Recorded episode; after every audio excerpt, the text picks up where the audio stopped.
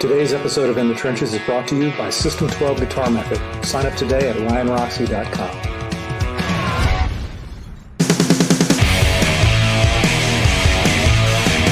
In the Trenches with Ryan Roxie. Hello, hello, hello, hello, and welcome to another live stream episode of In the Trenches. I am your host, Ryan Roxie. And if you can tell, if you're watching on our YouTube official channel, which I hope you are, uh, you can see that I am not in my normal location. That's because now I'm in the crypt. I'm in the crypt of former guest of the In the Trenches podcast, Paul Blazek. So you might see a Paul Blazek sighting between now and the end of this episode. But for those of you that are listening to us on audio, we thank you very much. And of course, we want you to subscribe to those uh, platforms, but please hit that subscribe button to our YouTube channel. Get into the live chat because I see the live chat. Uh, faithful, the uh, in the trenches faithful, the Roxie Guitar Army, if you will, because we are all here today to celebrate Los Angeles. This is our. Um, I'm in Los Angeles. Okay, so there's the uh, there's the big news right there, or, or maybe the big news is this, and we're going to talk about this already. The it's it's making waves, waves. It's gone viral, you know. But um, as far as my guest today, what can I say? I, I don't even really have a script. Usually, you know, I, I go deep, I go down the rabbit holes, but the thing is, my guest and I today, we've gone down some deep rabbit holes ourselves. This the two of us over the years, and um, we're buds, we're co-musicians, um, we're actually kindred spirits, if you will, and here to talk about his newest endeavor in the newest band, Lickerish Quartet, as well as his solo project, uh, Sextus, and everything past, present, and future. Would you please welcome to In the Trenches, guitarist, songwriter, all around musical genius, Eric Dover. Hello, Dover. Hey, my friend, how are you? There it Thank is, you man. for the warm introduction. Uh, people have been wanting you to come on the podcast for some time, ever since they saw you way back when with that little keyhole uh, camera that you used to have. How? So, so you've upgraded or you've downgraded with your camera? What is that? Uh, well, I I'm using my actual computer now to do this. I, I don't know how the hell I rigged it up last time. I, I it was some kind of like botched job, but I just made it work somehow. I think it was through one of those ring uh, sort of devices that you, people have on their, uh, you know, to get when they have burglars coming to their door at home and they can check on an app. Was it the ring? I, I think Shaquille O'Neal has some uh, money in that, so I don't know. Well, good for him. Shout out to Shaquille O'Neal. That's what we do here on In the Trenches.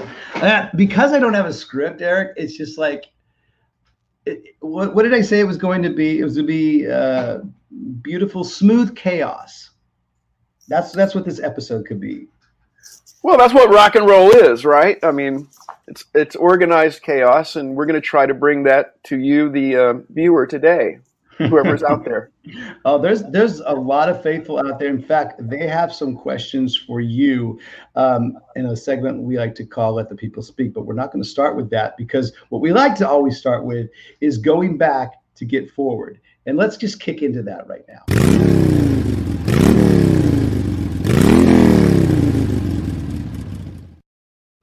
Gilby Clarke has to have his motorcycle sound in every single episode. It's by contract. Awesome. So you actually got the sample. I've been trying to get those samples from him for years. well, you know, when you write the contract in blood with the with the Gilby Clarke organization, that's what happens. Um, I think we've we've done gigs with Gilby before. Have you? I mean, you've been in a band. You were with the first version of uh, Snake Pit. I was in version two of Snake Pit, but um, it's mo- not so much more about Gilby. It's more about the samples. Because I remember about you is when we you're into sampling, and I think at one point you had a very very eclectic bird sampling, sampling of bird sounds. Am I correct? You remember That's that? cor- That's correct. Actually, I, I get a weird in a weird mood every like couple of years, and you know, spring will come around, and all of a sudden the songbirds are coming out, and I'm like, I wonder what kind of microphone I could use. You know, what kind of preamp would sound best here? and I, I probably have a couple of hours of these birds just going up. There's no telling what they're saying. You know, they're probably like, "Fuck me harder, daddy." I don't know, but Um, you really do need to start speaking parakeet. Or you are you? Would you say you're like who's the who's the woman that hung out with the uh, apes and the gorillas? Uh, oh, Jane Goodall. You're the Jane Goodall of uh, you know canaries. I, but that was way back when. I, I, mean, and I still remember that one day because we were going to come. I came over for a songwriting session, and basically you said it was almost like when Elmer Fudd goes, "Shh, I'm be very quiet. I'm hunting wabbits." You were like, "Shh, I'm, I'm recording birds." I'm getting a special sound of that, and then did it ever make it to like a, a, to a Sextus record, or did, did any of those bird samplings ever make it to any uh, recordings? Uh, yes, they did actually. They made it on uh, Sextus, I believe. I think it's on uh, the last EP, Devil Angel, somewhere around in there. Or I could be wrong. I mean, I've had it for years. I, I always have um, a backlog of things I've noises and sounds. You know, you go into the kitchen and you're like, "Hey, I like the way this pot sounds," or you know, this kettle, so you'll sample it and just musician stuff, I guess. But it's, it's fun. It's Eric always, Dover musician stuff. I love that thing because because you can, those are the types of sounds that you really can't uh, replicate on guitar. You just have to have it. And, I mean, the Beatles used to do stuff like that. I think they used to just take it, take weird instruments and turn them around, right? Yeah, I mean that's always kind of been the goal. I mean, I love uh, I love the loud rock and roll that we've been able to play through the years together as well. And, and to me, nothing sounds better than a cranked up loud guitar. But, uh, you know, for some things, if I dabble around in uh, electronic music, which I've done before, uh, anything goes. You can just turn on the yeah. fan and talk in it. And yeah. I was going to say a, a, really loud electric guitar and then maybe some magic bullet sampling in the back or something like that. Some sort of, you know, protein drink mixer. Um, Got to have some Ted Zigzag over there with his Dr. Sample, you know. I want my gig back. He's a, he's an inspiration for all that kind of stuff. I think I think between the two of you guys, there was more weird sounds coming from samples over those years. Because I, I tell people that that you know even to this day, when you were when you and I played together in the Alice Cooper band, you know, we were always technologically kind of um, crippled, if you will, to use a word that I shouldn't use in LA to get canceled. but we, we were technologically, I know the, the correct word is challenged, but we were we literally, it was worse than being challenged. Um, yes. okay, what happened? Okay, folks, full disclosure, and you have to be watching the podcast in order if you want to get all these little references. We we were saying I asked before the podcast started if you could even use the word cripple. I'm not calling someone cripple. I'm not going out to like where I'm staying here out of Paul Blazek's crypt because for one, you can't escape this place.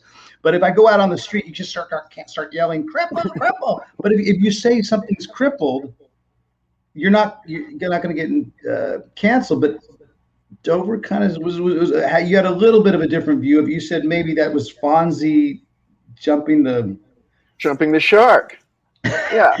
and that's the new term for getting canceled, folks. Fonzie jumping the shark. And then, of course, Vic, our producer, went out and found a picture of the uh, great, great uh, Arthur Fonzarelli. Um, why can I not think of his acting name? Eric, help me out. Oh, bloody hell. I just call him Fonzie. It's uh, Henry Winkler. Right. Oh, damn it. See, sometimes when I get put on the spot, you know? Oh, I get I totally get a brain fart on that stuff. And somebody had posted the other day on Facebook. Here's a list of 100 TV shows. How many of them have you seen? Well, out of 100 TV shows, none of them, not one, over the last 25 years, I haven't seen one network TV show. Couldn't even tell you what the plot is, but I know about Fonzie. So, well, I was going to say from any time from the mid '70s probably to the early '80s, you could probably name every character on every TV show, you know, and their pilots. You know, Jack Tripper. You know, can can you name can you name the three sort of incarnations of Three's Company? I mean, there or, or at least the two landlords. Well, Don Knotts, right? as as one. as as Mr. Furley. Mr. Furley, and uh, gosh, the uh, the first one I can't remember offhand. You've got me in a spot. They had a spin-off show called The Ropers. Remember? That's right. That's right. Yeah. Back when television was fun. Yeah, Uh, and and then I I love the uh, porno spinoff that they did, and they simply because usually they change the name of that, but they just kept it. They were just called the Ropers. There's a nice, Peter North reference to you there, man. I, I've been I've been like like late seventies, early eighties porning out lately as far as my references. No, that's that's totally allowable. It's all it all collided at a certain point. I think in the '90s, anyway, right? I mean, it, it kind of yeah it, it imploded it well it, it did collide and implode whether it was you know perhaps the whole tracy lord scandal i think that kind of put the pin in the in the balloon but uh then it, at one point here's the thing i don't know if you saw this but you you might like this um this picture and it says most of these young people will never know the beautiful voice of luciano pavarotti I thought it was Luigi from Mario Brothers. Well, it's, buddy. Yeah. it's actually ron jeremy as you know so You know, I, I got a weird, wild hair up my butt one night. I wanted to ask him this question so bad. Was Uh, Luciano Pavarotti or Ron Jeremy? both, and I was like, "So listen, uh, Ron, have you ever have you ever done a furry porno?" And he's going, "Um, I don't know, like." You know, nod off for a second, and then wakes up and he's like, "Oh yeah, I've done one of those." then he goes, "A gig's a gig." I'm like, so somewhere, somewhere out there, there's a furry porn, and it's Ron's, you know, well, yeah, and and hedgehoggy self. the thing is, yeah, Ron is a little bit like uh, furry himself, and and I guess you and I have done. I guess if, if it's if everything's relative, playing Kingman, Arizona is basically the equivalent of doing a furry a furry porn. That, Wouldn't that? I mean, it's kind of equal. I would say it is, and Yeah. I mean, I I remember we played Kingman once. So I think it was the first time, and we we walk. It was like a movie or something. We walk in completely glammed out into a cowboy bar, and it was it was. Now we can hear you. Your mic's a little loud, but that's okay. Oh wow. So like we were saying. back at it. oh man. I apologize. This computer's a bit old, but But the camera looks good. Uh, you know, if we could combine that with your ring camera and the the innards of the this computer, I think we'd be fine. But that's you know what? It's par for the course. It's what we do here at the, in the trenches. It's not like um, we have sponsors that wait. We do have sponsors. Wow. Okay. Well, we just jumped the shark, folks. because that's what we were talking about. The new word for being canceled is jumping the shark. And um, but I believe the story that we were talking about was the first time that we went back into uh, Kingman with our promoter. Do you remember our promoter's name? Because we got half the equation right already. Who was it? Kingman Bob. And Kingman Bob is now a um, a heavy, heavy uh, religious preacher out in the Arizona area. Wow. Well, we must have done something uh, to facilitate that. But yeah, What was that gig? Do you do you what do you remember about those those really eclectic? Because that was a Glam Nation uh, extravaganza, wasn't it? It, it definitely was, and I don't remember. Uh, oh, I do remember that um, we were playing with Betty Blowtorch on that gig. Oh wow, wow. Okay, That's right. God And, rest uh, her soul. God yeah. her yeah, yeah. She passed away not that many years afterwards. Yeah, Well, she was very sweet, and uh, you know we all miss her. Um, but the show itself was fantastic, and I was really blown away by them because they brought um, pyrotechnics with them. You know, this was this was before everybody said, "Hey, maybe we won't use pyrotechnics in a small club." But Yeah. they had the the torches and the whole nine yards, and I was deeply impressed there. I, we we couldn't ever really afford the pyrotechnics because we just well actually we wouldn't know how to operate them. But what what were some of the things that Glam Nation would actually bring? It was more I think the more cheesier the better, right? Generally speaking, I mean, I, I think when it comes to Glam Nation, we really outdid ourselves when we did the um, what was it, the Peruvian sabbatical episode.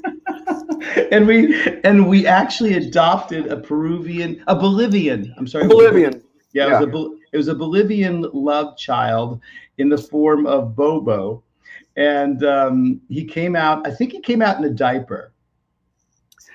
He might have. He also had a, a Swami uh, hat as well. I think at one point. But that's when, yeah, we did something else. I think that's when we went and found ourselves again. Or, or wait, wait, something. You're right. It was a maybe it was a combination. He was a Peru. He was a Bolivian love child, and he was our Swami because we had gone to find ourselves. Glam Nation, folks, was it was a band that we had put together. Um, sort of our love for early 70s uh, all things early 70s sort of glam rock who would you say was like the primary influences of that band eric oh we were uh, you know Mott the Hoople and sweet and t-rex and bowie and uh, oh. you know all all that good stuff and um, we played quite a bit for a while on on uh, this in hollywood around the it, strip and the gig the gig on melrose that was sort of our haunt i believe Remember yes that? it was and we had uh, the fabulous Ashley. Oh, just talking about her um, the other day to her former boyfriend. I ran into him. We walking down Sunset, and he just goes, "Yeah, I used to go out with, you know, with the fabulous Ashley." And I go, "Didn't she move to Hawaii?" And he said, "Yeah." She said one day, she goes, "You know what? Things aren't things aren't working out the way I want. I'm just going to move to Hawaii." And she did. You know, and now and now apparently she's moved back to the Midwest where she's um, where she was born, you know, grew up, kind of, you know, that's what kind of people do sometimes. I mean, they they do go back to their nest at some point. Um, I was thinking about that today in LA. Was I was walking down getting my Starbucks instead of what I would normally have on this show, which would be, you know, some sort of protein vodka something drink. Um, yeah, I, I applaud you, Eric Dover. Thank you so much. And any West Coast guests that we've had on In the Trenches for doing it on this time zone because honestly, I don't it was it's it's a little early. I admit it now. I don't I don't realize that it was so early until I'm actually living it. So thank you and I appreciate it. And I will switch my normal drink out with coffee. And I think you have something as well, right? When are you drinking? Well, I'm just having a Red Bull right now. I've been up since uh, five thirty. So your your time schedule is all over the place. But I, you know, but but going back, you know, to Los Angeles, I was thinking about walking as I was walking down there. It's like going, what's your view about this whole city? Because you've been here now for a while. We we all come. It seems that most people come here to to make it, and at one point or another, it's not just making it, but there's also a whole nother community of people that need to support those people making it. That's why there's so many jobs in the in the movie business where, you know, whatever, if you're a gaffer and a key grip and all those things that support the the main project and you're part of this whole project, like I guess my feeling is like, should you ever go back to where you came from, or should you just stay here and have generations that you know continue to you know live that dream and, and go for that dream? Or is, or, or is there an expiration date on that? I don't think there's an expiration date for anybody's dreams if they want to chase them. Um, that's as, my soundbite. That's that's a perfect soundbite right there. Vic please mark that. Go ahead. No just that uh, you know the, the dream's always kind of changing a little bit too after being out here for so long. I mean, we all have dreams of, of getting our music out there to people and uh, communicating with them and having fans that, that appreciate what we do. Um, but for me, an option of going home or going somewhere else, I also think you know, you live in a big city long enough, and you're going to get that. You know, I could just move out in Montana somewhere and get a little shack, and you know, raise uh, alpacas and and whatnot. I think Um, that's that's what the Unabomber did, Eric. Hold on. Well, I, I- don't. I mean, everybody gets that fantasy of wanting to, you know, get away from the entire world of Fonzie's jumping sharks right. and, and go somewhere. But really, once you're in it, uh, why stop? You know. No, and that's the thing. You have everything you just said, you have been able to accomplish. And everything's on different levels. I understand that. Like whether, you know, it's being on a huge late night talk show or hosting a uh, hosting a uh, you know, a rough and tumble ragtag podcast like we have here uh, in the trenches, everything's relative. And we're building up fans you build up fans all throughout the years. There are true, you know, hardcore Eric Dover fans out there that that wait for every single release that comes out. So in a way, all these dreams and hopes you have accomplished, but you keep. I love the idea. You said there's no expiration date on dreams because you keep going to another type of goal and achieving that and achieving that with your different sort of musical projects. And one of the most uh, I guess, influential and and de- closest to your heart projects has always been your your solo uh, band called Sextus, and I was actually uh, very lucky to be a part of one of those versions of one of those lineup versions where I thought that that version was a killer killer lineup, and it was. Uh, do you remember who was in it? With me? Uh, gosh, it's been a few years back, and we were doing a showcase for um, it was. Madonna's. Yeah, there was Ron Zubula, Eric Skodis, Chris DeClerc, Mitchell Sigmund, and Joe Karnes, who's now with Fitz and the Tantrums. That was a Uh, different lineup, but the lineup I'm talking about, I believe, had Teddy Zigzag on keyboards. Oh, that's right. Ted was in it for a minute. Um, Uh, Chuck Garric actually played some bass for that showcase, didn't he? I want to say Chuck- he did.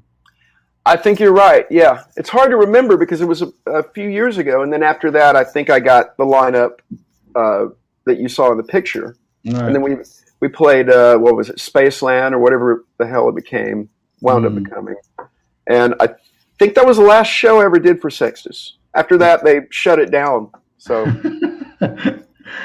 well, let me ask you this: Why did you name it Sextus? And have you ever put out an Eric Dover's solo, or, or is just is Sextus just an an alter ego of Eric Dover? I think it's just a part of a um, you know a persona that I adopted uh, years ago. I, I had it in my head that I kind of wanted to uh, have a persona. You know, a guy. I almost feel like Eric Dover is too boring. Like just me at room temperature sitting around. I mean, you're not likely to go, "Hey, what a fascinating guy!" You know, I mean, it's a lot about quantum mechanics. Uh, but but Sextus was a way for me to uh, to kind of take that uh, what your id or whatever and kind of and run with it for fun.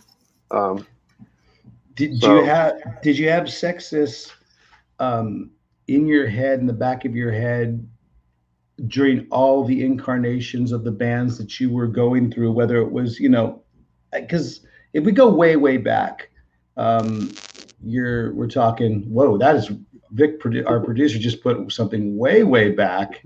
That's nicely done, man. Some nice bell bottoms. That's Eric Dover in Birmingham, Alabama. So if we go way way back to Birmingham, Alabama were you thinking um, back then of this alter ego or when did the idea come because i would say one of the first bands that i uh, recognized you from and, and was able to see you from i actually saw one of the first gigs i think you might have played with the band jellyfish it was at magic mountain right. and, and um, what year was that? And you know, like how long had you been playing in the LA scene before Jellyfish came about?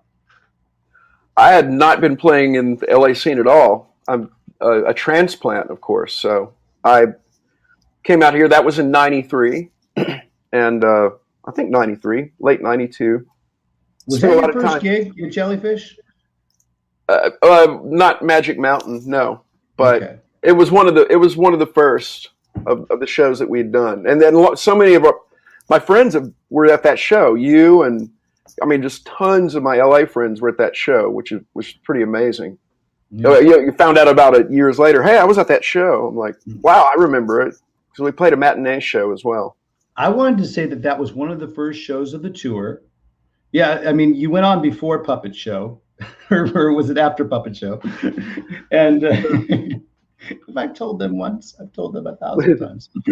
Um, I'm just as God made me, so cripple, cripple. Yeah. We're going back to that word. Jumping the ship. Jumping the shark. Oh my god. So anyhow, and, and just to clarify what jumping the shark means, it's when basically something's run its course and you get canceled. And we were saying that I guess that was the episode that did it. And I was wondering, and I asked Eric if the equivalent of that for Guns N' Roses was the estranged video. And then we had the conspiracy that all fish will basically end your uh, sort of whatever career that you have at that point. And then, of course, you can reinvent yourself later on because Henry Winkler certainly has with, you know, um, God, Henry Winkler's amazing with so many stuff that he's done. His his po- post Fonz, if you think about it. Oh yeah, his post Fonz television career was pretty pretty good. I mean, he was he was a good actor. Arrested Development, one of my favorites. Yeah. Remember? You know? Oh, And then, and then he's on a newer one just recently with the guy. Um, it's called Ben or something. He plays an assassin. He plays the acting coach. Have you seen that? no, no. Right, enough about Henry Winkler. Let's get back to let's get back to Jellyfish. And I saw that show at uh, Magic Mountain, but I also saw you guys. I think on your last show of that tour um, at the Palladium. Oh, no, not Palladium. The the Palace on New York in Los Angeles on Hollywood and Vine. I mean, it's it's weird that I was a little bit. I wasn't cyber stalking you folks because there was no cyber at that point. I was just basically showing up at these gigs and seeing Eric Dover play before I ever met him. Now, at that point, you were also being courted by Slash. Am I right?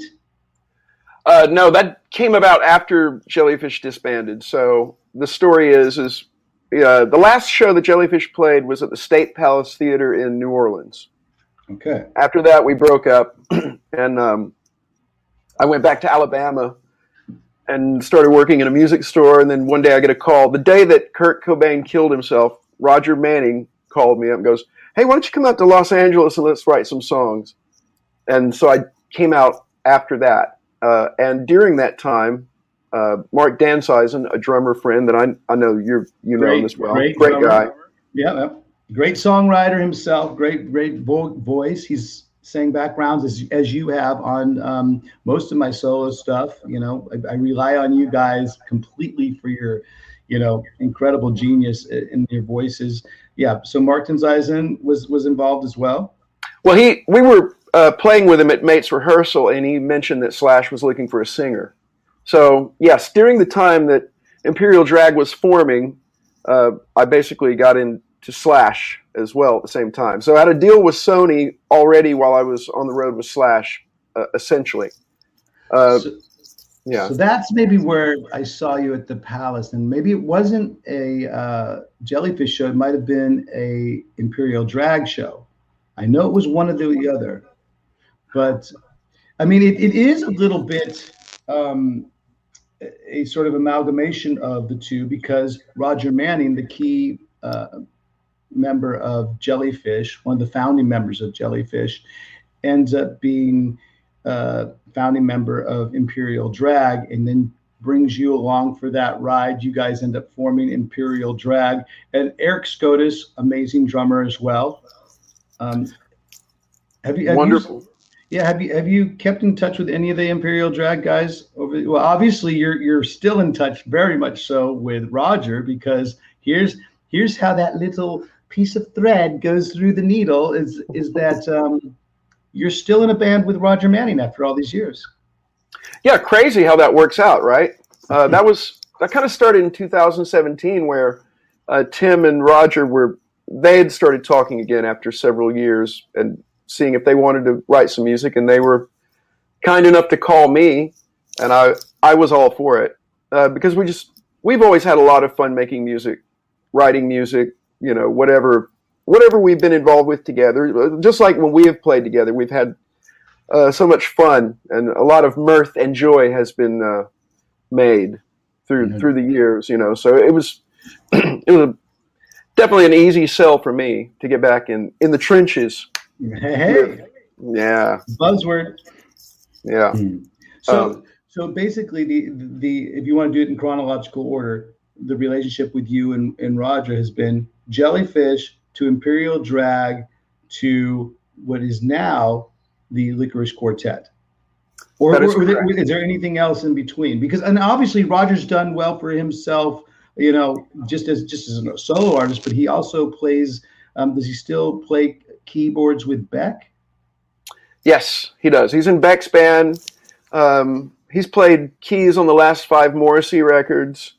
Um, he does all sorts of sessions, and then uh, then we've been doing a lot of sessions too since we started this whole uh, uh, endeavor up of, of, releasing some music after so many years. We're extremely grateful that people have received it as well as they have because jellyfish fans are pretty hard to uh, please sometimes. So the response overall has been very good. So. Well, what was that transition like? How did that first call come from Jellyfish? I've always wanted to ask you this, but never really been in the situation, whether we're on a bus or whether we're backstage. But I mean, did you ever meet Jason Falkner? Because he's the person that you, I believe, took his place at that point. Or, you know, I don't know what happened with that whole situation with Jellyfish. Did you guys ever have any contact together? Well, funny enough, now that you mention it, I I know that we've met once for sure, uh, but I don't remember it because I was probably pretty torched. so, uh, and I couldn't tell you when or why or when when that happened. But I, I think we've met once, you know, according to lore. So, and I, I, I, love Jason. I think he's amazingly talented. Very talented from um, from the band from the band The Grays as well, his, as well as his solo stuff. But did you? do you know what the situation um, was when you got into the band? Had had Jason and Jellyfish departed on quite quick notice, or did you have like was it one of the situations where you got a phone call and said, "Hey, you have to learn 20 songs by next week"? No, it didn't happen like that. Um, what had happened was Tim Smith was playing with a band called the Producers, which I know that you're familiar with them. Yes, uh, you know, great pop band from Atlanta. Uh, and I had a band called Love Bang at the time, and we were showcasing uh, some music. Uh, you know, shopping around the labels, and I got wind of an open audition of Jellyfish. So I went home and got on my eight-track recorder and recorded um, a couple of songs. One of them was "No Matter What" by Badfinger, which I didn't even know that they had covered, which was pretty interesting. But we were which, all into which we play to this day together when we do a show like for instance, on the last tour that we did with Lost Angels. And there's another band that we're in, and I didn't even have that in my notes because it's just Eric and I have played in so many bands together, whether it's Alice Cooper or Glam Nation, or and, and then there's like his solo stuff as well as my solo stuff, and then there's the Lost Angels as well. And Vic, our producer, just put up a photo of the one of the last tours that we went on before the world shut down, and that tour van looks much more opulent folks than the actual tour. that that's that's an understatement. but but go ahead, continue with the story. I'm sorry, I just got excited about no matter what, and because uh, because that song is such a great Badfinger song, and you recorded a version for it for for Jellyfish, huh? Well, yeah, I did that. Um, gosh, I think I wrote a few songs, uh, but reasonably quickly. And this was crazy because, you know, this is back before you had your uh, really a lot of FedEx and you know just send something through the uh, ship something. You you would send the cassette back in the old days. You put a stamp on it and send it to Los Angeles. They were and they were mixing uh, at Ocean Way. So uh, Roger called me within a couple of days actually and said, "Oh, you're pretty good." uh, do you want to come out and audition? And I was completely petrified and terrified, um, but I gladly did it. Uh, actually, I had strep throat when I auditioned. I don't even know how I made it through the audition, really. Wow. Okay, but it obviously worked out, and then so much so that uh, you know you go on with Jellyfish, and then putting Imperial Drag together, which is again with Roger. But then Slash sort of hears Wind of You, and you guys hear Wind of Him, and he wants you as just the lead vocalist for Slash uh, Snake. But did you? Because Gilby was in that lineup as well, and here you are coming from a guitar background. Was that your first sort of just fronting a band? Uh, well, I've always been singing and playing. No, but that's what I'm saying. Was it your first gig where you Oh. just fronted it, it without the guitar? Yeah, certainly, certainly was, and uh, I had some ropes to learn. I mean, I, I'd, I'd played a lot of rock and roll in the South, and playing around the you know Chitlin circuit, what have you, sororities and thing, you know, parties. But uh, so I had a lot of hard rock experience singing and playing, but never fronting. Uh, Mm. So that it was an education. All of a sudden, you're in front of thousands of people, and they're like, "Hey, this isn't Axl. You know, this guy looks like Cha-Ka Land of the Lost." But you know the thing is, I can't decide which Eric Dover I fell in love with more. The Eric Dover behind with the guitar strapped on because I think you and I play great together. I think you know, like definitely one of my favorite guitar players ever to play off of, and I say that with ev- in every interview. I think we just had a certain synergy.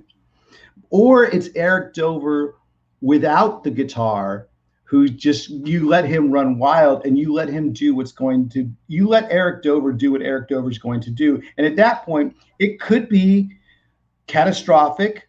Like if you climb up uh, uh, uh, you know sort of a, a scaffolding that clearly cannot support your weight Yeah, that, that that experiment didn't work out that well, did it? No. or if you just, you know, you so that's the thing, folks. To see Eric Dover in his natural habitat, I think you need to see the two different uh, versions. And I guess Snake Pit was your initiation into that whole, you know, just being a singer fronting the band. Uh, yeah, and it, it was huge shoes, obviously, to have have to try to fill. Um, but Wow. you know, uh, I, it's no different than when I was six years old, and uh, or like David Lee Roth used to say, you know, my parents would. I'd get home from school and have monkey hour, and that's it was entertainment time, as you can see. Um, it's a great photo, Vic. That's I love my it. sister Tina. I think that's from about 1969, 70 maybe. Mhm. I still miss that that play school biplane thing. Sit there and watch Captain Kangaroo and have your cereal in the morning. I can't believe that has. If you go back to that picture, Vic, I can't believe that that that sort of. I, I know which one exactly you're talking about. I think we all had it. It was kind of like a xylophone. It's like the beginning version of a xylophone. I can't believe that has not made it onto a Lickerish Quartet album yet, or maybe it has. Well, yeah, wait a wait a little bit. I think we could uh, we could arrange for that. Start sampling that.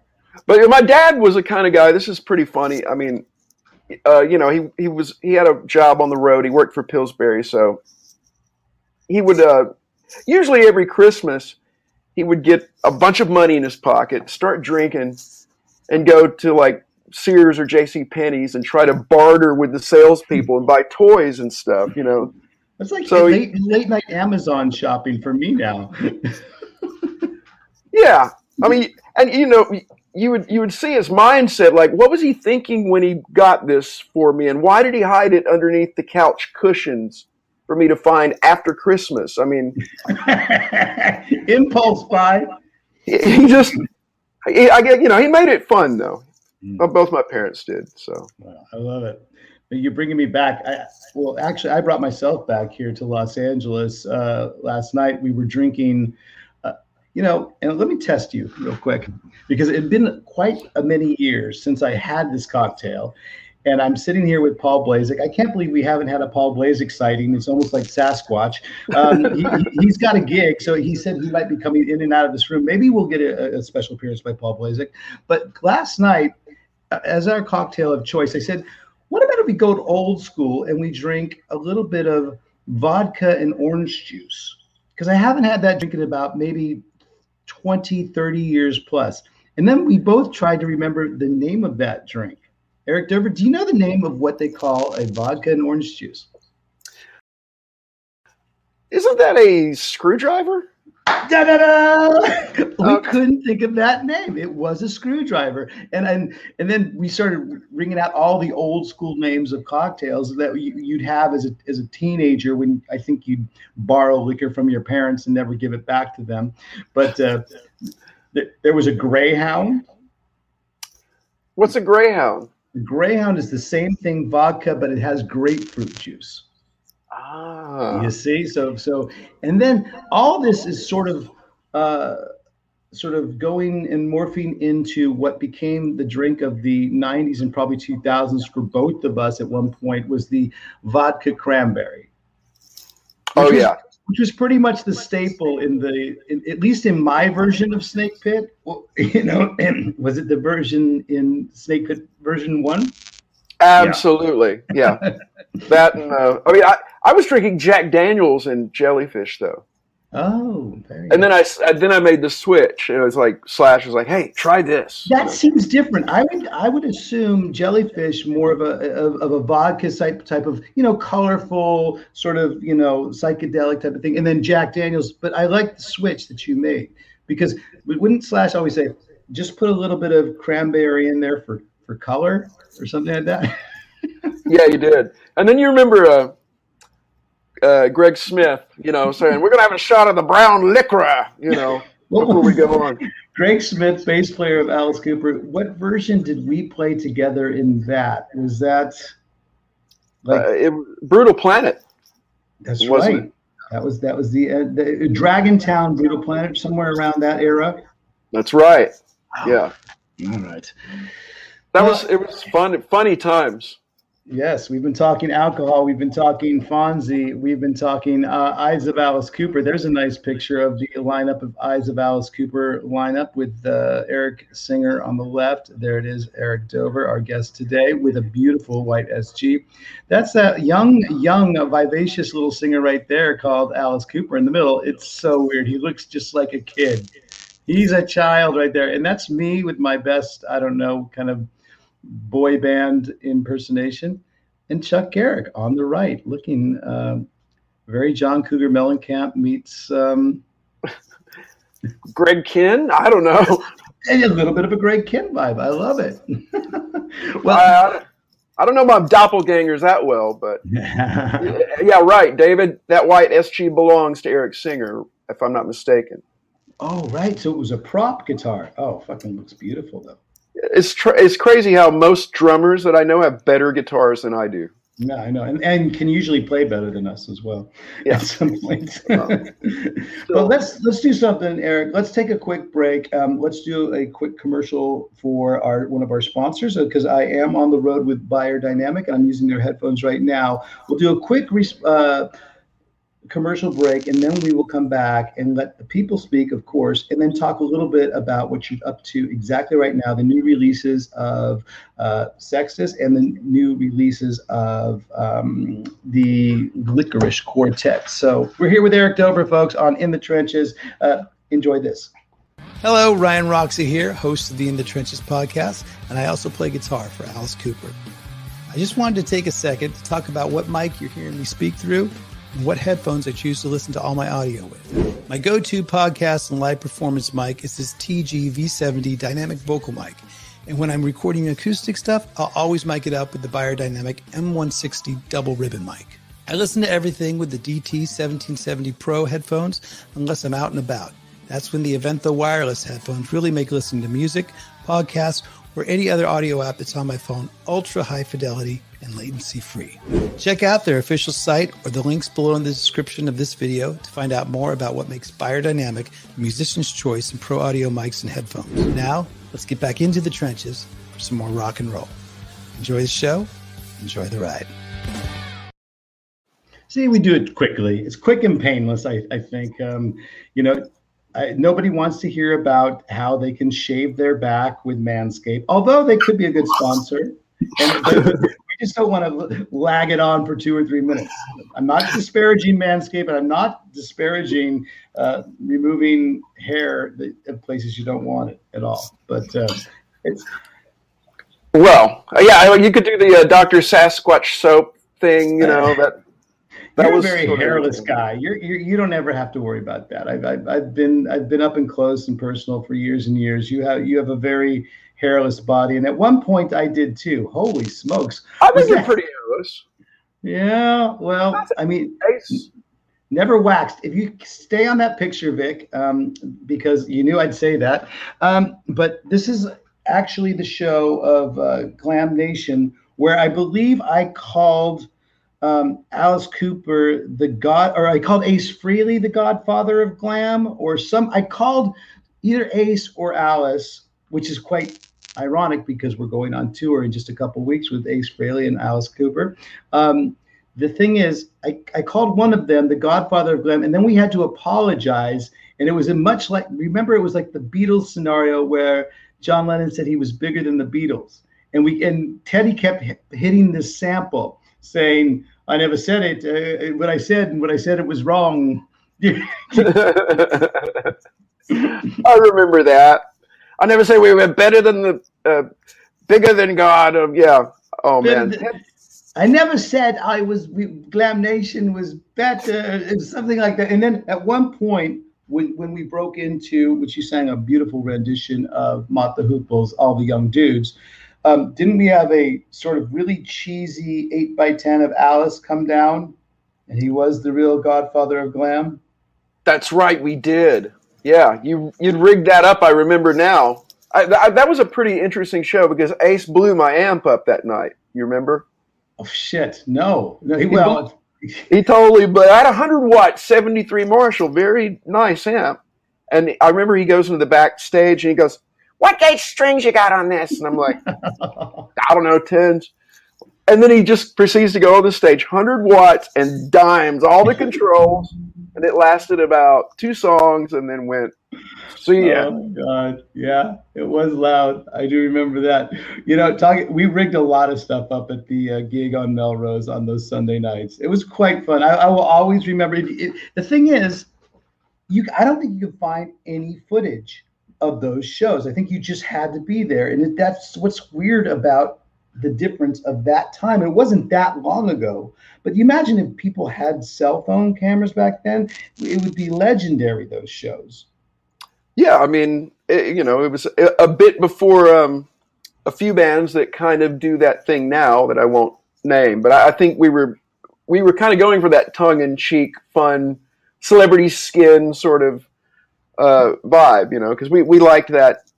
That we kind reenacted of... the Rod Stewart stomach pumping incident at Club Makeup. I while I'm talking, see, I would never. My oh, memory. Right. At some point, like like those those hyperlinks to those memories, like would never have snapped off unless I was talking to you, Eric Dover. But do you? It was Club Makeup, right? Is that where we did it? that was a fantastic show too. Cherie Currie was uh, on it. She came and sat, sang a few songs with us. I remember. But wasn't there a little cat fight between Cherie Currie and the fabulous Ashley, right? That night. I believe there was. There was some kind of kerfluffle, I think, that went down. Um, I, I remember, I distinctly remember Fabulous Ashley saying, What's that lady doing here? That's my song. and and we had to explain to her like, well, wait a second, Cherie Currie is the reason why that song is what it is. So she's got to come up and, and sing it. And I, I, there was a little bit of ruffling of the feathers, and it was a little bit of that, you know, you, you know, old dog, new dog, sort of like, yeah, a little like old cat, new cat. I don't know. Oh yeah. But then no, we actually went on stage and we reenacted the um, Rod Stewart stomach pumping incident, which I would imagine not a lot of people in our live chat know what that uh, um, urban legend is. No, no, no. But the, what other urban legends do you remember growing up? I think that was probably the biggest one, if there ever was one. You know, Right. um, uh, there's a you know the other urban legend. Uh, what is it? Ohio players love roller coaster. Yes, there was a murder. There was a murder during. Uh, there's a murder going on. I can't believe you had that one because I don't know. Did you hear that one in in, in Alabama? Because I heard it in California, and, and and people that are listening to this podcast going, "What the hell is? Who are Ohio players?" great, great funk rock band of our my youth, right? Oh yeah, I mean, gr- some of the best album covers. Some of the most. What's wrong with being sexy? if only more people would be sexy, then we wouldn't have this problem of people jumping sharks. a little bit, it's a little with sexist type of uh, not sexist, but sexist. This is there's a difference, folks. What's wrong with being sexy? Uh, the Ohio players. But please tell the people the story of the song "Roller Coaster," made famous by Red Hot Chili Peppers. I guess we have to preface it with that in later years. But the original roller coaster, dun dun dun. What happened, and what's your version of that urban legend? I love it.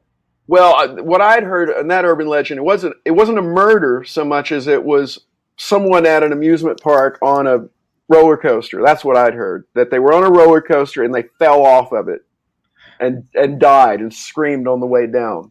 But ah. then I have then I went and heard later, you know, of the other one. Oh, somebody was just murdered in the studio or something. That's you the one I heard. I heard the one that was there was a stabbing in the studio, and it chilled me to the bone as a little kid because it was like those things like when you'd say if you listen to the uh, Led Zeppelin record backwards, it'll give you subliminal messages. You know?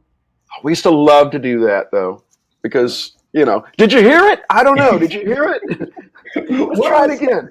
What was Led Zeppelin t- trying to tell us? Oh man, they've they've told us so much already. but They were I'm early. They were early on jumping the shark, but it was something else with the shark. I think Led Zeppelin did. uh, they, were, they were plunging the shark. That's not urban legend. I think that's fact. that actually happened. That's uh, that's uh, involving red snappers, if I'm not mistaken. Um, another another fish story here on in the trenches. Um, oh no! Now, watch out! No more fish stories. Every everything keeps breaking up. Yeah. well, check. Let, let's let's di- let's pull our heads out of the fish right now, or, or pull our something out of the fish. Pull the fish out of something, and let's talk about uh, currently what has got uh, Eric Dover going because this is the main event as well, folks. We're uh, this new band that you have that you put together with Roger Manning. Please tell us about everybody else that you put the band together with, how its incarnation happened, and what you guys are releasing now. Okay. Uh, well, the name of the project or band, if you will, is the Lickerish Quartet, and that's actually taken from a uh, an Italian softcore movie that goes by the same name. It's spelled lickerish like lick instead of licorice the candy, which we all in the band don't like. And uh, Never liked licorice. I mean, uh, I mean, and it was always the only choice. It was red licorice or black licorice, and I liked neither, except when I discovered sambuca or ouzo or any of those types of, you know, sort of drinks that'll get you. yeah, I'll drink the sambuca and the ouzo, but the licorice kind of No. does a weird thing for me. Anyway, if you get a chance, see uh, the Lickerish Quartet, the movie, because it's it's quite um, fun for the time it was made. Is Beautifully it shot. is it Fellini esque? It's uh, well, not not violent uh, in the Fellini sense, but it's it's um, yeah, it's it's beautifully shot. Uh, it's kind of a psychological sort of romp, if you will, and there's nudity. So I mean, I've always been a fan of nudity in films uh, for whatever reason. uh, well, at least in the '60s, the way that it was done seemed. I mean, all the Russ Meyer movies, and you know, I can still watch those and go, "Kitten Natividad, woo!" You know, When you say Russ Meyer movies, immediately what comes to uh, mind is Faster Pussycat Kill Kill, which another band got their name from. Oh, Uh, yeah. The band Kill Kill. No, I'm talking, of course, about the band Faster Pussycat. And uh, yeah, so uh, you, names of bands come from movies a lot, I believe. Oh, we had a massive list. I mean, at least 500 names or more that we'd all come up with. And then Roger's like, hey, I think this would be the way, uh, what to call it. And we're like, hey, that's pretty cool. So it stuck. And uh, let me just take you back, be, like a little bit back in the past, but it still has something to do with Lickerish Quartet. How did the name Imperial Drag come around? Uh, again, from a list, a big, long list. I mean, you, you've named bands before, so you know how hard it can be. Yeah, I mean. You're like, hey, I'm going to call this band, you know, the uh, the uterine fan or something, and you find out it's already taken, and they've already got a their own website. So, the Ron uh, Jeremy Furries or something like that. yeah, the hedgehogs. the hedgehogs. But the thing is, what does Imperial Drag mean to you or to every to you know? Because it's a very cool name, cool two words. But is is is it some sort of statement or did these just two words that sound cool together? What is an Imperial Drag? Well, it was. Uh, th- well, we, we kind of wanted to go for something that had a, a sort of regalness about it, I guess, if anything. Um, of course, hindsight's twenty twenty because you know Imperial Teen came out at the exact same time, and then we were Imperial Drag, so this was kind of before the internet. So now you would uh, you. I remember not too long ago you could type in Imperial Drag, but it would pull up all these results of like drag ball, you know, drag balls and all this other stuff. Right. I think there's actually an imperial drag ball or something, um, but we didn't know at the time. We were just like, uh, Electric Angels uh, was always in com- competition, or not no competition because they blew us out of the water, but it was Electric Boys, Electric Love Hogs, uh, you know, the cult record at that point, which was called, I think, just Electric. So, yeah, we, we had the same sort of battles that we flew. Um, but currently, with you know, getting back up to date with Lickerish Quartet, you, you have the name of the band, you have the members of the band. Um, what's the recording process like? Because I remember when we went on to the uh, last Lost Angels tour, you were playing me some of these tracks, you playing me some of these um, uh, sort of demos that you had recorded. Which, by the way, folks, uh, an Eric Dover uh, influenced demo is probably good for anybody's record, final record, like Wow. mastered mix. But uh, they sounded great. Uh, what was the whole process of getting this this record out there and EP, and what is the sort of you know pace that you're going with uh, Lickerish Quartet?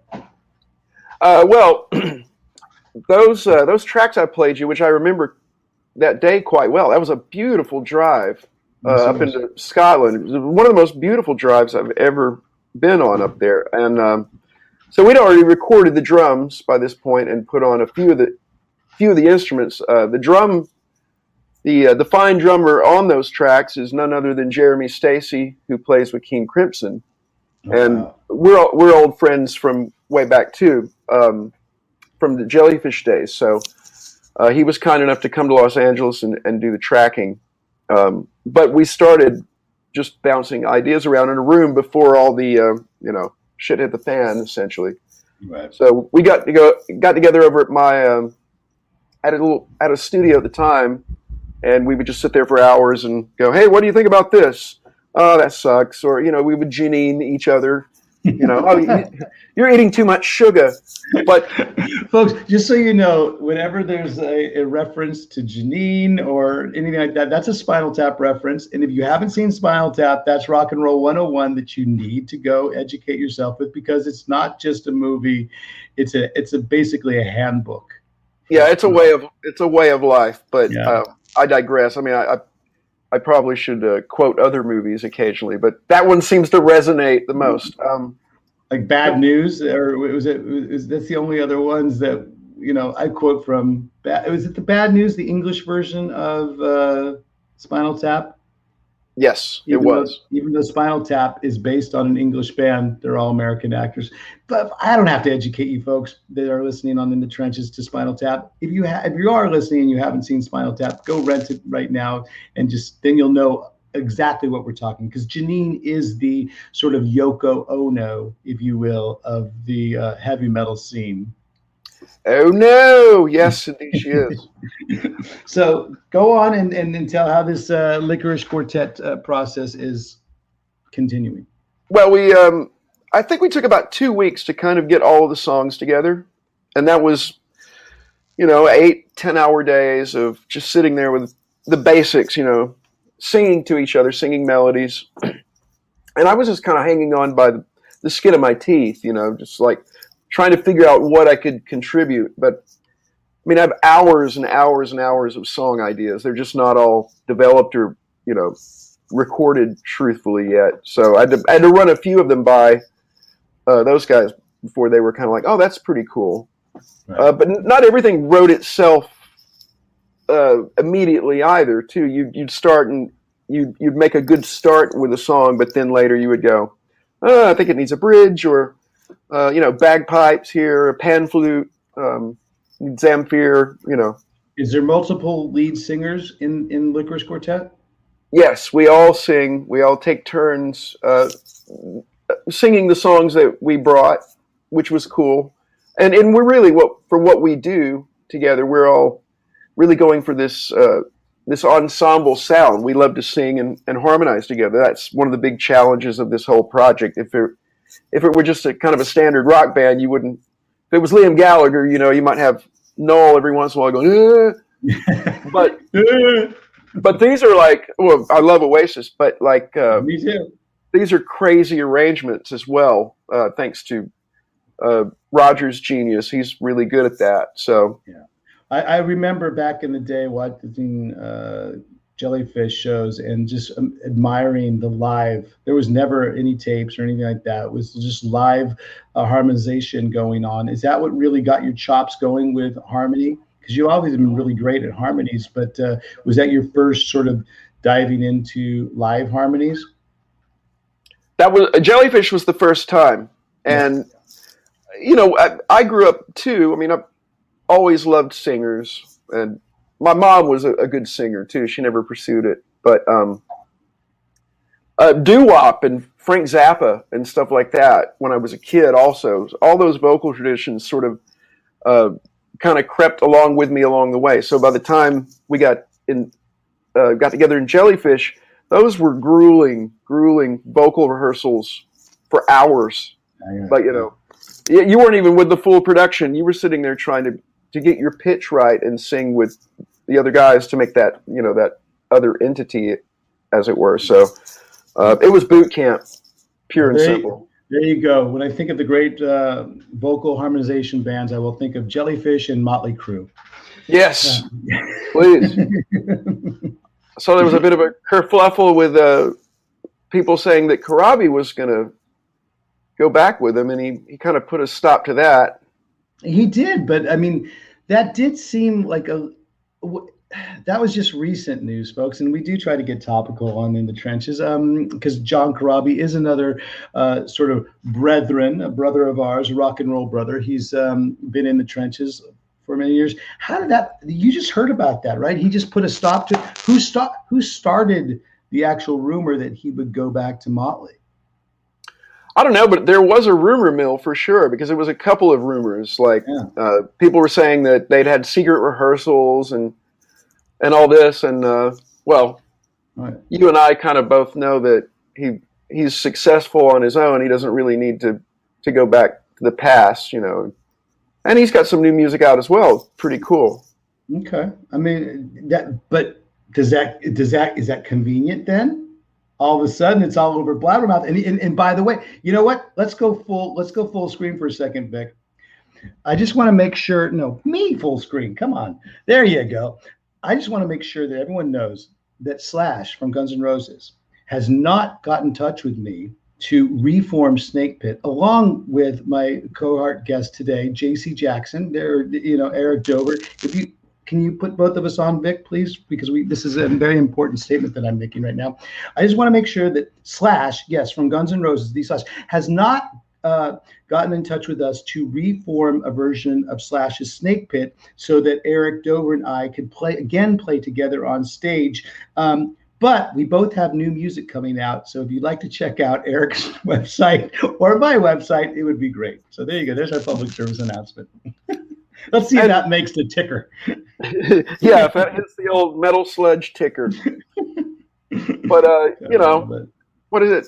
I, it, it, it's amazing that we were able. We've been in, involved with that. Such a weird story of of the, just the incarnations of of Snake Pit, you know, and how we've never actually been able to to do that together. I mean, and, and Rod Jackson as well, a great singer. yes. Um, so we should have Yeah, a I'm- big gala night and you know raise money for charity or something. You know. Yes, we would love to do a charity gig with Slash from Guns N' Roses if they, you know, but but we just want to make sure that that has not happened. We want to clarify that, that we have not gotten that call. We're squashing. it. I Yeah. love it. you know, you, sell the disease, sell the cure. well, that being said, with the new music that you have coming out, um, I know that Vic put up the title a couple times already. But is this the newest album? Is this the newest video that's out right now? The Dream That Took Me Over. yes, it is. Um, and uh, we're uh, probably we're in the process of completing the third EP right now. So uh, we'll probably do some kind of video stuff for that. Uh, On each EP, how many songs on each EP so far? There's four. Uh, we recorded a, a dozen songs, and we're going to, uh, you know, after this release, uh, and as you know or may not know, the uh, the supply chains for things like vinyl and stuff were really backed up. So um, are. everything really got put it uh, pushed back quite a bit. Um, but we're hard at work on completing this third one, and it's pretty ambitious. Actually, we've got some uh, some real strings this time, which is cool. Never, I've never been able to uh, be a part of something like that. Roger arranged a beautiful string section for us on a track, and uh, What I know. love is that this is so Eric Dover, folks. You're part of a trilogy, aren't you? We a are, you know. Yeah. It really is. And you know, Tim Smith, as as always, is writing some amazing music. So we're, we're really excited to get it out. I just, I'm still a mound of work ahead. You know how it is. You you dread that part. I mean, it, it's uh, just because it takes so much focus for me because I only have like three brain cells. Well, there was a, actually a, a comment that came up a little bit earlier that Vic had put up. It was about the studio that you guys were recording and using, and they mentioned Howard Benson's studio. Um, and I'm not sure if there was any truth to that. Where did you guys record that? I know Vic's looking for that comment again as uh, I give that to him because I, I feel that honestly, folks, when you have and you're in the live chat, I really appreciate. We all appreciate your comments and everything that comes in. That's why the live chat works. We appreciate you being here early or late, whatever your time zone, or catching the rebroadcast. But uh, yeah, Kenneth asked a question: What studio are you guys using? Um, West Valley or Sunset Sound or or Well, we uh, we use Ken Sluter's place to track drums. Um, and then we also use uh, Frankie Siragusa's place in. Uh, he played. He's the drummer for the Posies. He has a really nice studio in Highland Park, so we're Nice. able to do a, a majority of the stuff at Frankie's. Uh, Frankie's also another, you know, like a fifth Beatle. Of, really, we we uh, love him, and he he actually he helps us a, a great deal. Um, so between those two studios, we got the majority of of everything done, and then uh, for this the second EP and this last one, we're uh, obviously kind of locked in, uh, but we all have home studios. So And have you been able to release any sort of lyric videos or uh, proper videos, whatever you want to call it these days, um, on YouTube that people can check? Not now, folks, but after this podcast is over. They, um, do you have anything that, uh, like a YouTube channel where you have these lyric videos for the first two EPs of Lickerish Quartet? Uh, yes, we do at uh, the Lickerish Quartet channel on YouTube. There's um, a lyric video for a beautiful song that Tim wrote called uh, "There's a Magic Number," uh, and so we have a little uh, kind of a quarantine performance edited together. You know, He, and, he- and Tim home. didn't get any, he didn't catch any shit from Scholastic Rock for that. I'm just a bill and only a bill. Yeah. Scholastic Rock fucking was awesome, though. You have to admit. So good. I also loved uh, the Sesame Street, the number count as one, two, three, four, five, six, seven, eight, nine. The jazz scat one with Okay. the, the animation with the pinball machine and all that. Do you remember? No, no, I'm I'm only thinking Count uh Count Dracula. He was the one that he would do, you know. I am the Count. One, Yes. two, three. I know Vic, our producer's trying to get shots of now Sesame Street.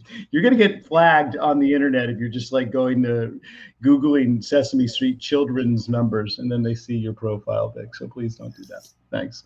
Yeah. Um, well, you know what, folks? It is time to let you ask the questions to our guest Eric Dover today, because um, we're, of course, we're going to let you guys know how to get in touch with Eric Dover in just a little bit. But we want you to keep listening, keep hanging in the uh, live chat that we have, because it is time now for letting the people speak.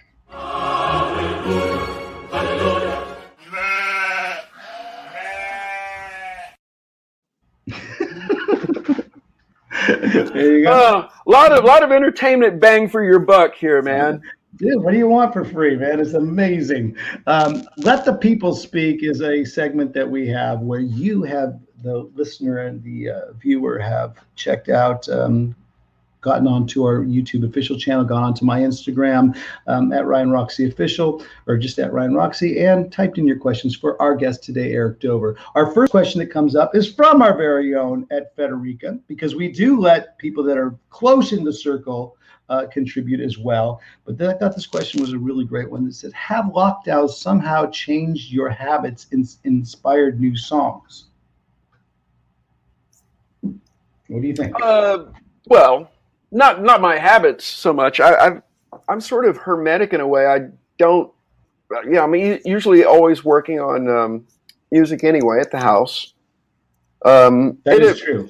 you know the times have inspired a lot of ideas uh, for me but I, you, you kind of want to keep that I, I tend to kind of internalize that for a while until i'm ready to actually just sit down and write it you know Mhm. Just to keep it fresh Would you say the new songs are more slanted towards hopeful, or is it more dystopian, or does it have anything to do with either?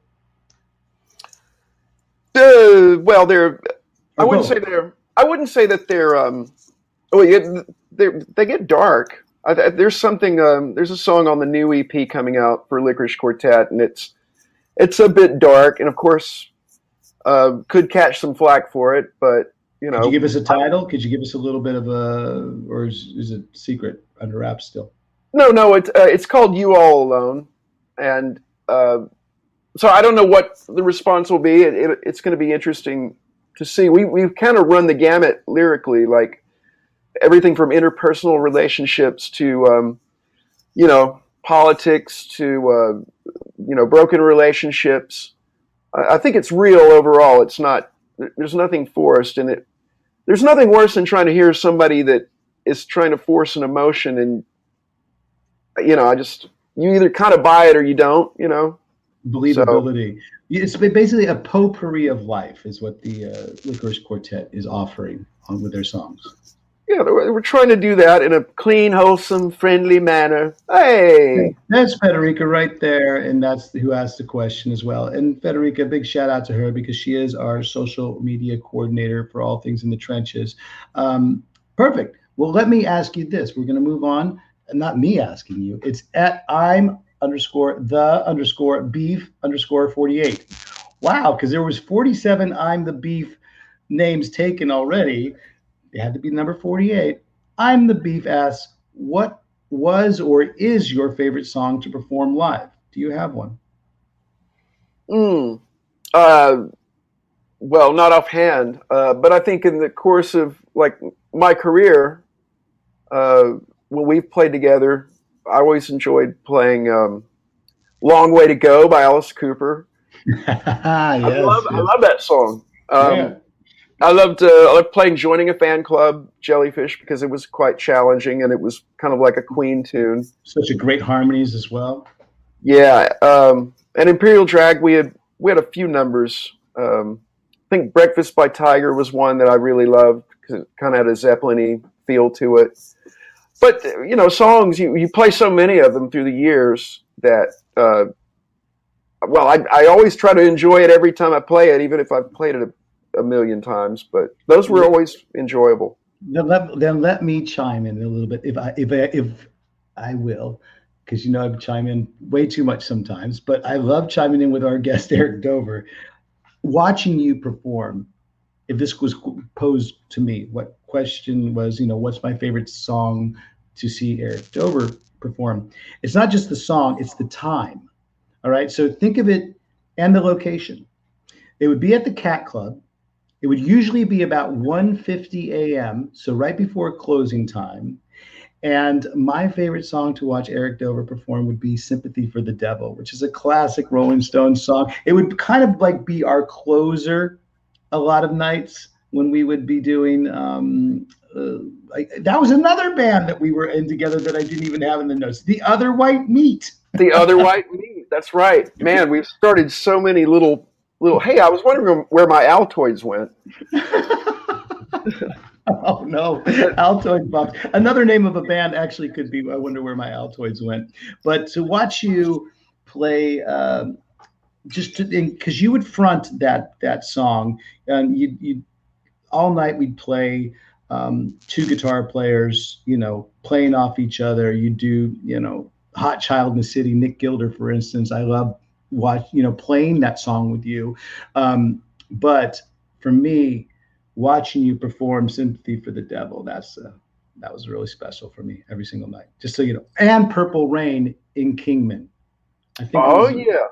I think it was. Uh, I think we even played uh, the Beautiful Ones at one time. Yes, we did. The beautiful ones. A little bit of a, a little bit of a, a, support song of that whole Purple Rain soundtrack, but an amazing song nonetheless. Yeah. yeah. Well, that was that was always your idea. If you always want the, uh, you know, the, I guess it would be the Asian B side. You can go for Eric. You can rely on Eric Dover to bring it out. Like, yo, man, that was released yeah. in New Zealand in the '70s. So let's do it. Everyone will know that one yeah, I mean, I, I, even with the people, that, uh, friends I play with today, it's like we all have kind of eclectic uh, tastes and everything, but uh, you know, pulling out um, what uh, blowing it all sky high by Jigsaw or see or it might that might exist, it might not. I don't know, but I'm trusting Eric Dover that it actually is a song because you could have just said, yeah, words oh, that's together. A, that's a real song. Yeah, of course it is. But or uh, couldn't get it right, like Climax Blues Band, like some of the '70s kind of mm-hmm. stuff. You know, in the night, couldn't get it right. Oh, I love that. That's song. a very pimp song, man. It's so it low rider. Truly is. Truly, it's it's the underground low rider, which which low rider we've done as well, many many times. so let's move on to at Jackie.Kawai2. She asks, what is the craziest thing someone has asked you to sign? Ooh. A labia?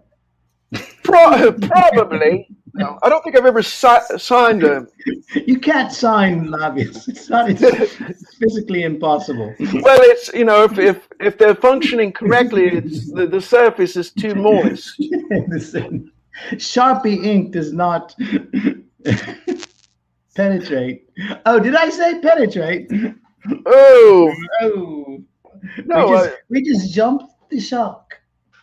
Hey, man, let us keep doing it. I, I actually don't have anything that interesting to add to that. I mean, uh, as far as what, what I've signed, I think I have signed boobs, you know, yeah. a few in the time. That's that's kind of a pedestrian, really. Yeah, it's, no. it's, it is pedestrian. It's not crazy anymore. Boobs. Um, no, no. I mean, if somebody came up and said, "Hey, could you sharpie my colon?" That would be another story. But I've even signed man boobs. Oh yeah, I've signed some man boobs. You got to get by the hair and the nipple hair and all that. And but um, you know, a lot of times too, people would uh, get it. Well, when, when, I was in Slash, they would uh, get tattoos of of the signature as well. So you had, you kind of wanted to be careful because you were like, oh my god, I hope this person isn't going to put my name in ink on on them because they might have buyer's remorse the next day or something. and you know what? Just not to discount anyone or shame anybody, uh, nipple hair does work both ways, both genders. So it's, it's it's it's not just one gender; it's all genders too. However you identify with, nipple hair is a thing, and it can it's fine. Yeah, it's totally fine. You know, like have you ever seen those chickens with the long feathers that go over their? That's good too. I don't know what the, those particular chickens. Oh. You know what? I don't like moon boots or something, you know. There's going to be a lot of our listeners that are going to Google tonight when they go down that porn rabbit hole, as they do nowadays. they're going to go down. They're going to say nipple hair as one of the tags, and that's our, completely our fault. So there you go. Oh, it'll be right at home on TikTok. if you go back to that photo of you and Slash, um, obviously before you had just signed some uh, somebody's tattoo there, it almost that almost looks like a Disney Kid Channel version of like a rock band sitcom that's going to happen right there. Look how young and precious you guys look. It's like, like that is teen idol stuff right there. Pretty Mm. amazing, you know, to, to go back after all these years and and go, wow, how young was were we all? You know, I mean, but hey, still yeah, have a very yeah, same, vibe. same same to you. I mean, I think uh, you know, age is but a number, Mm, mm. despite what uh, anybody may tell you. You know. I wish I wish my skin my skin would stop acting like a teenager. You know, that's the only thing I'm so tired of is like, you know, you know, being in your 50s and dealing with like rosacea and stuff like that. You know, it's like, come on, man. Let, let that stuff go away when you're a teenager, man. But it is what it is, folks, and I accept it. I embrace it. I embrace my rosacea and I embrace your nipple hair. That's the Ah, way I good. have it. Yeah, I, I- I think it's a, it's about embracing and acceptance. Um, and yes, Bonnie, I remember uh, that vaguely.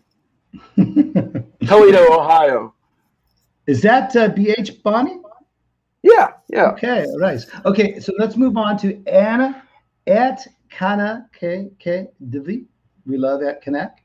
Uh, what is the one thing reason that gives you the strength and motivation to keep on going?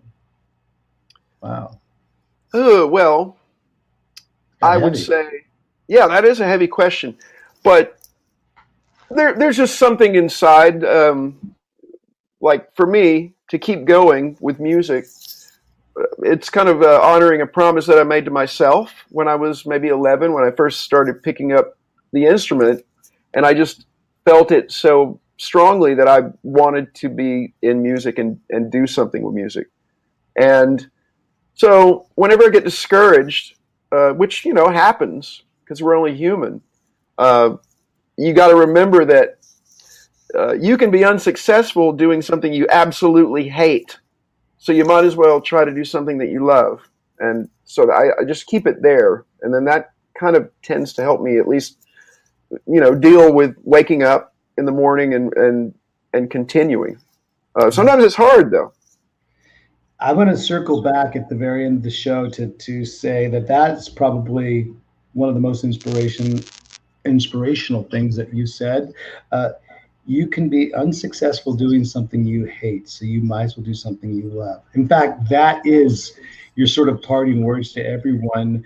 Uh, I feel that everyone should take away. And the other thing that you said earlier that there is no expiration on um, dreams and following your dreams. So those two things, Eric, are really, really, really heartfelt and good. I'm so that's that's great. That's perfect. So if I did have like I have a great producer, we have a great producer with Vic, but if I was to edit this, I would edit that to the end because that's where we end things. But hopefully we're um, a little ways. Do you have some time, a little bit more time to hang with us?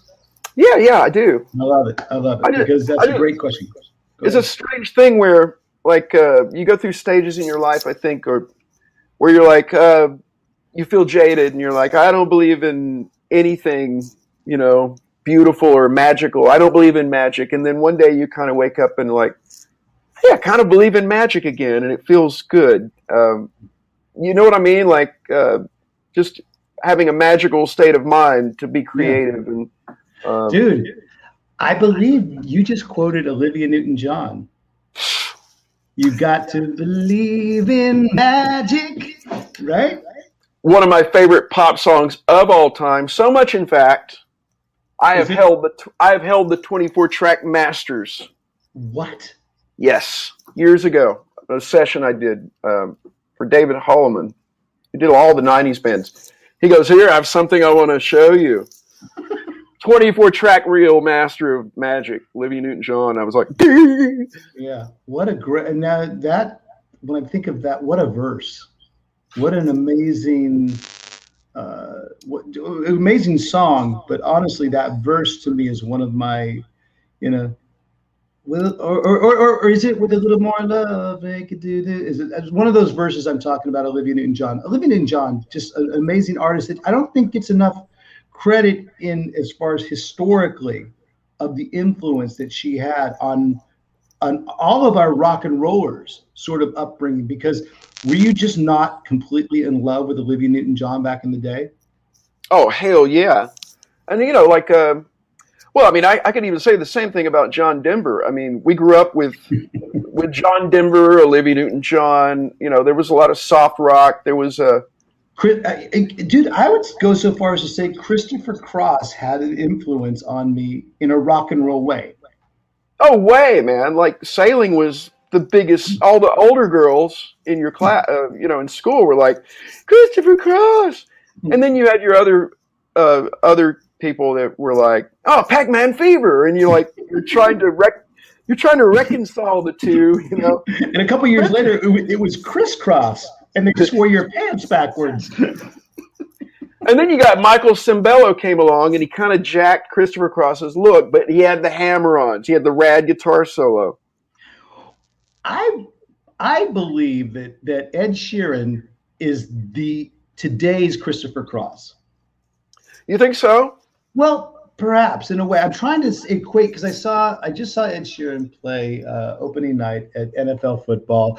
Uh, again, completely one. This what one thing is not like the other. It's like, but at the same time, Ed Sheeran writes great songs, so I can understand. You know, for that's the way they want to uh, promote the show, get as many eyeballs on the uh, uh, on the on the artist as possible. And obviously, the label is is promoting his new record and stuff. But like, how what artist would you equate what Ed Sheeran is? Because he's kind of I, I was telling Paul Blazek, who has again not made an appearance here in his own crypt the whole time. He's, hey, Paul, you're supposed to be up going to a gig.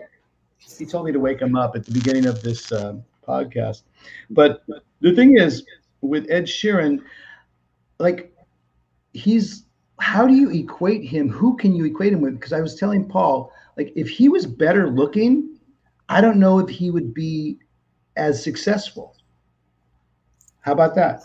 Like if he was like a like a boy band teen idol guy, would he be as successful? Or do people sort of say like him because he is a little quirky looking? He is a little bit, you know, sort of like I can relate to him. We all he's got that everyday guy sort of vibe to him.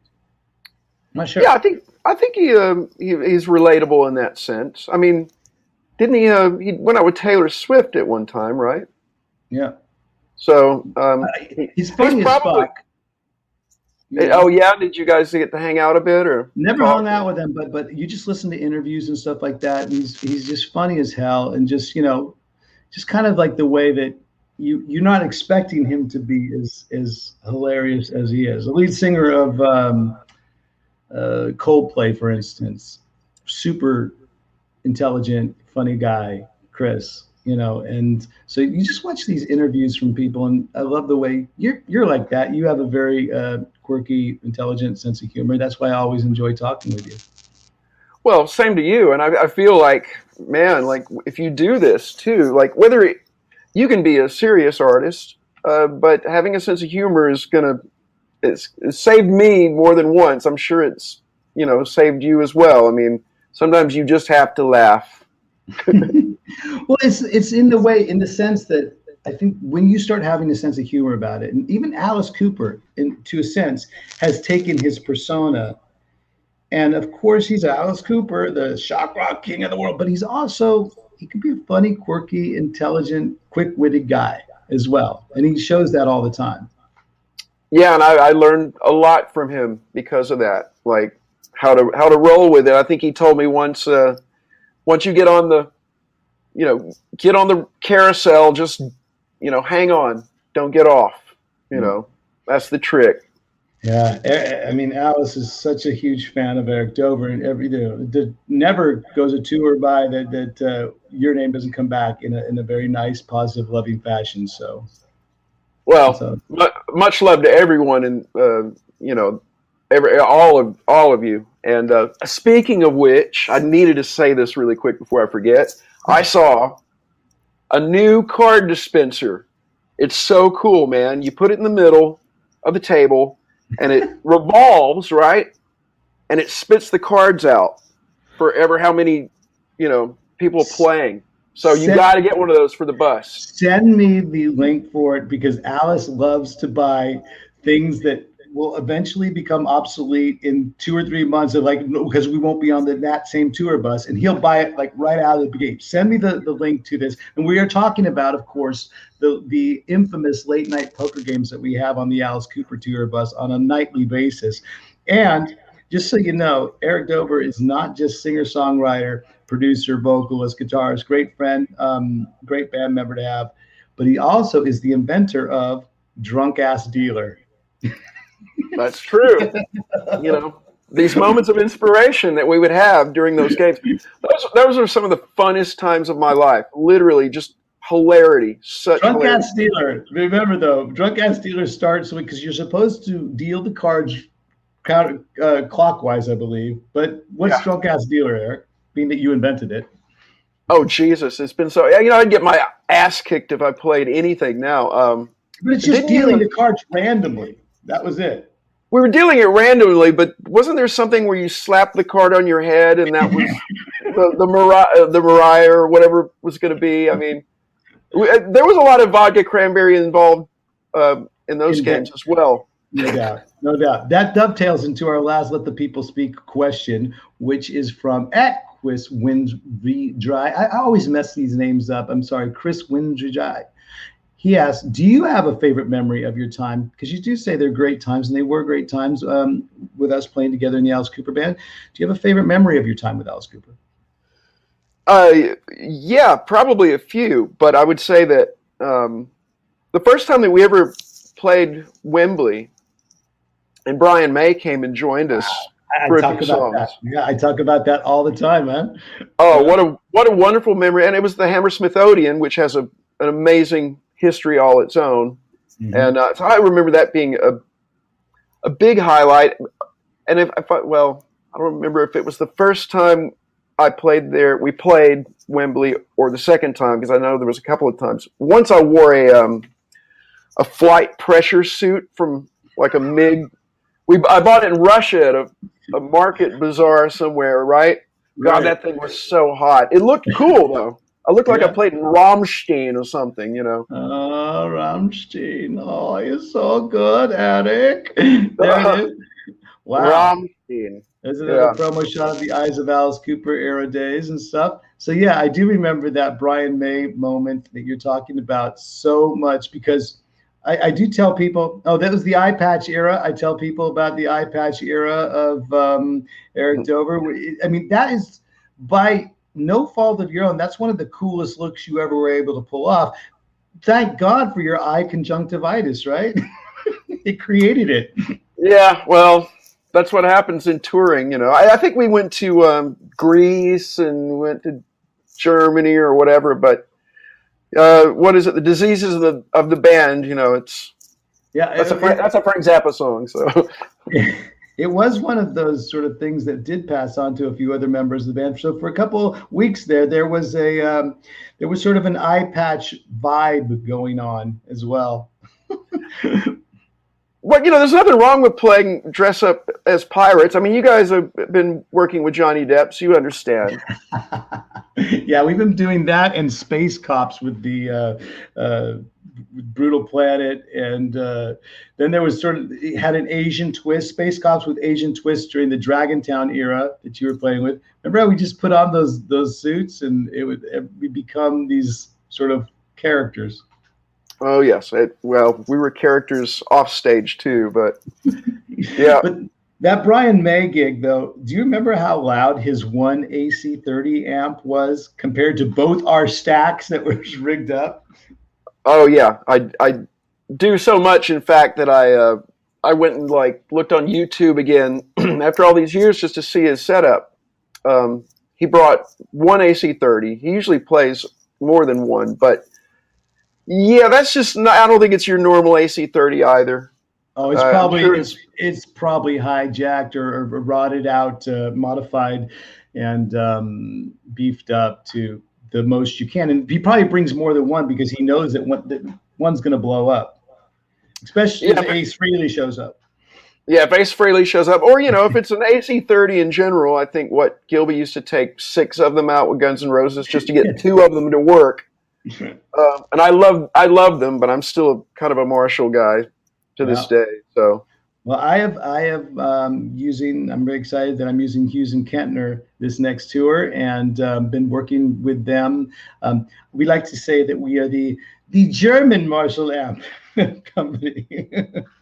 no, but Hughes and Kettner's got a great. Um, they got a great history, and I'm excited to take them out on the road on this next tour as well. So, getting to equipment, this is perfect, man. Uh, You know what?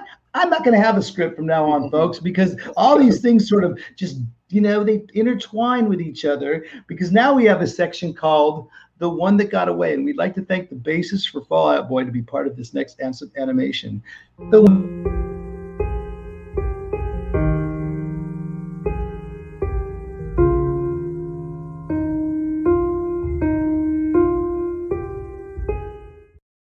There's the one that got it. yes, exactly. What is the one that got away, you ask? Well, thanks to Stanley Gable, who's inspired this idea.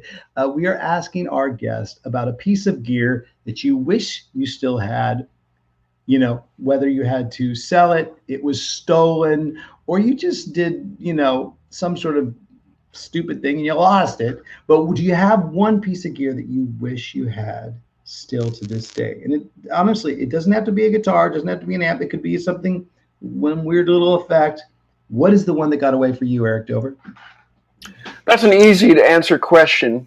It's my '85 bronze burst Les Paul custom that was stolen off of the Strand in Hermosa Beach at a billionaire's house. Uh, that's never been recovered, and I don't think I'll ever see it. But yeah, I had a nervous breakdown. I've, you know, once my midlife crisis kicked in and I started sleeping on couches again, I wound up selling shit like, oh, stuff that I really wish I'd never gotten rid of. Um, but I and I loved it. Like I had a beautiful uh, Pete Townshend 68 SG with a tremolo. I had all these wonderful sounding guitars, but that 85 is the one that is bro- it's broken my heart. You know, Okay. it, it broke my heart completely. I have if the you're listening 78. out there and you somebody has that because that guitar just doesn't go away. It just doesn't. It doesn't get. It's it's it's sitting somewhere in someone's house and they don't realize it because they don't realize they they bought fence goods or it's sitting in someone's house and they know completely well that they stole it and they have had to sleep and they may not know the severity of it and and, and is sort of what you've been telling us with this story or it's hanging in some sort of music shop and in somewhere. So it's again an 85 tobacco burst, did you say? No, it was a bronze burst, so it looks Bronze. gold. Looks almost like a gold top. But um, that that guitar was absolutely very special. Um, I think there's a picture of it on my Twitter, which I never use Twitter, uh, but has a serial number listed. And I've had friends looking for it for years. I'm not sure. You know, it, it was Hermosa Beach, so wherever it is, somebody's probably playing shitty reggae on it or Sublime covers or something. Um, and that's what kind of breaks my heart the worst. And that guitar too was stolen. That was the uh, that was a Tom Shepard kit guitar that I took it a loan to have built, and uh, this guy stole it that I know from back home. Who I won't go into that. I don't miss that guitar though, like I do the uh, the Gibson. Okay, well, you know what, Vic? I guess Vic keeps on putting out pictures of your you with guitars. th- There's going to be some tragic story behind that one. So, Vic, please stop putting up pictures of guitars, or Eric's going to have another breakdown. We don't want that right now. We can talk about my breakdown with my stolen Flying V, my GMP Flying V, that actually was recovered, found but they wanted me to buy it back. And I was like, it, so because it was at a music store, and then I just finally said, you know what? Because of uh, uh, an Alice Cooper fan had, and eventually bought this GMP Carina V um, sort of replica. He bought it, and then I kind of said, you know what? It was stolen for a reason. You bought it. I don't, you know, I don't want to have to buy it back for one. Hold on to it. If I need it, I'll, I'll, really ask for it. And then years later, I'm playing a Carina V anyway. So um, yeah, I mean, it's nice. It's just nice to hear that, that, that, there's some sort of resolution. This is kind of like you know a, a, missing person. You just want that some sort of, I guess you know how do you say resolve. You want you want some sort of closure. So folks, if, if you know anything about Eric's missing 85 bronze um, please come forward. There's a, an anonymous tip line that we will set up and put together in the in, in the links below. I think Federica can set that up. Maybe we'll find it, Eric. Maybe we'll find that brown bronze someday. It's around. Yeah. Uh, well, I, I, would hope so. I still have my um, my '78, the red one that I used to play. That's in a lot of those. I, but it's retired. I don't take it out for live gigs anymore. I have a, um, a about a 2019 uh, Gibson Classic. So I've been you know, breaking that in and uh, you know, playing that for most of my live stuff. So, well, as Dave Duchovny from the X Files would say, it's out there. I hope so. I always think of Dave and his white socks sitting in first class, us drinking champagne. Please tell that story. Please tell the story of how we were best friends with Dave Duchovny for like eight hours and then never saw or heard from him again. No, he was the greatest guy, and we just hung out in the uh, the airport lounge and chatted and drank all the free wine. And I just remember sitting, you know, the, the first class has those great, you know, cabin bed things or whatever. And like, he's got they, his. They were capsules. They were, remember, they were capsules? Yeah, they were capsules. They were so cool. And I just remember him like kick back, and I was like, dude's wearing white athletic socks. he's like a bro, like he really is, and he, he, he certainly was. Do you remember when he when he uh, spilled a little bit of uh, Bloody Mary on his sock, or maybe it was his sleep suit that they gave us? And he said, uh, or no, he was on his sweats. Those, those those sweats that they gave us. He spilled a little bit right around his groin area, and he go, "My penis is bleeding."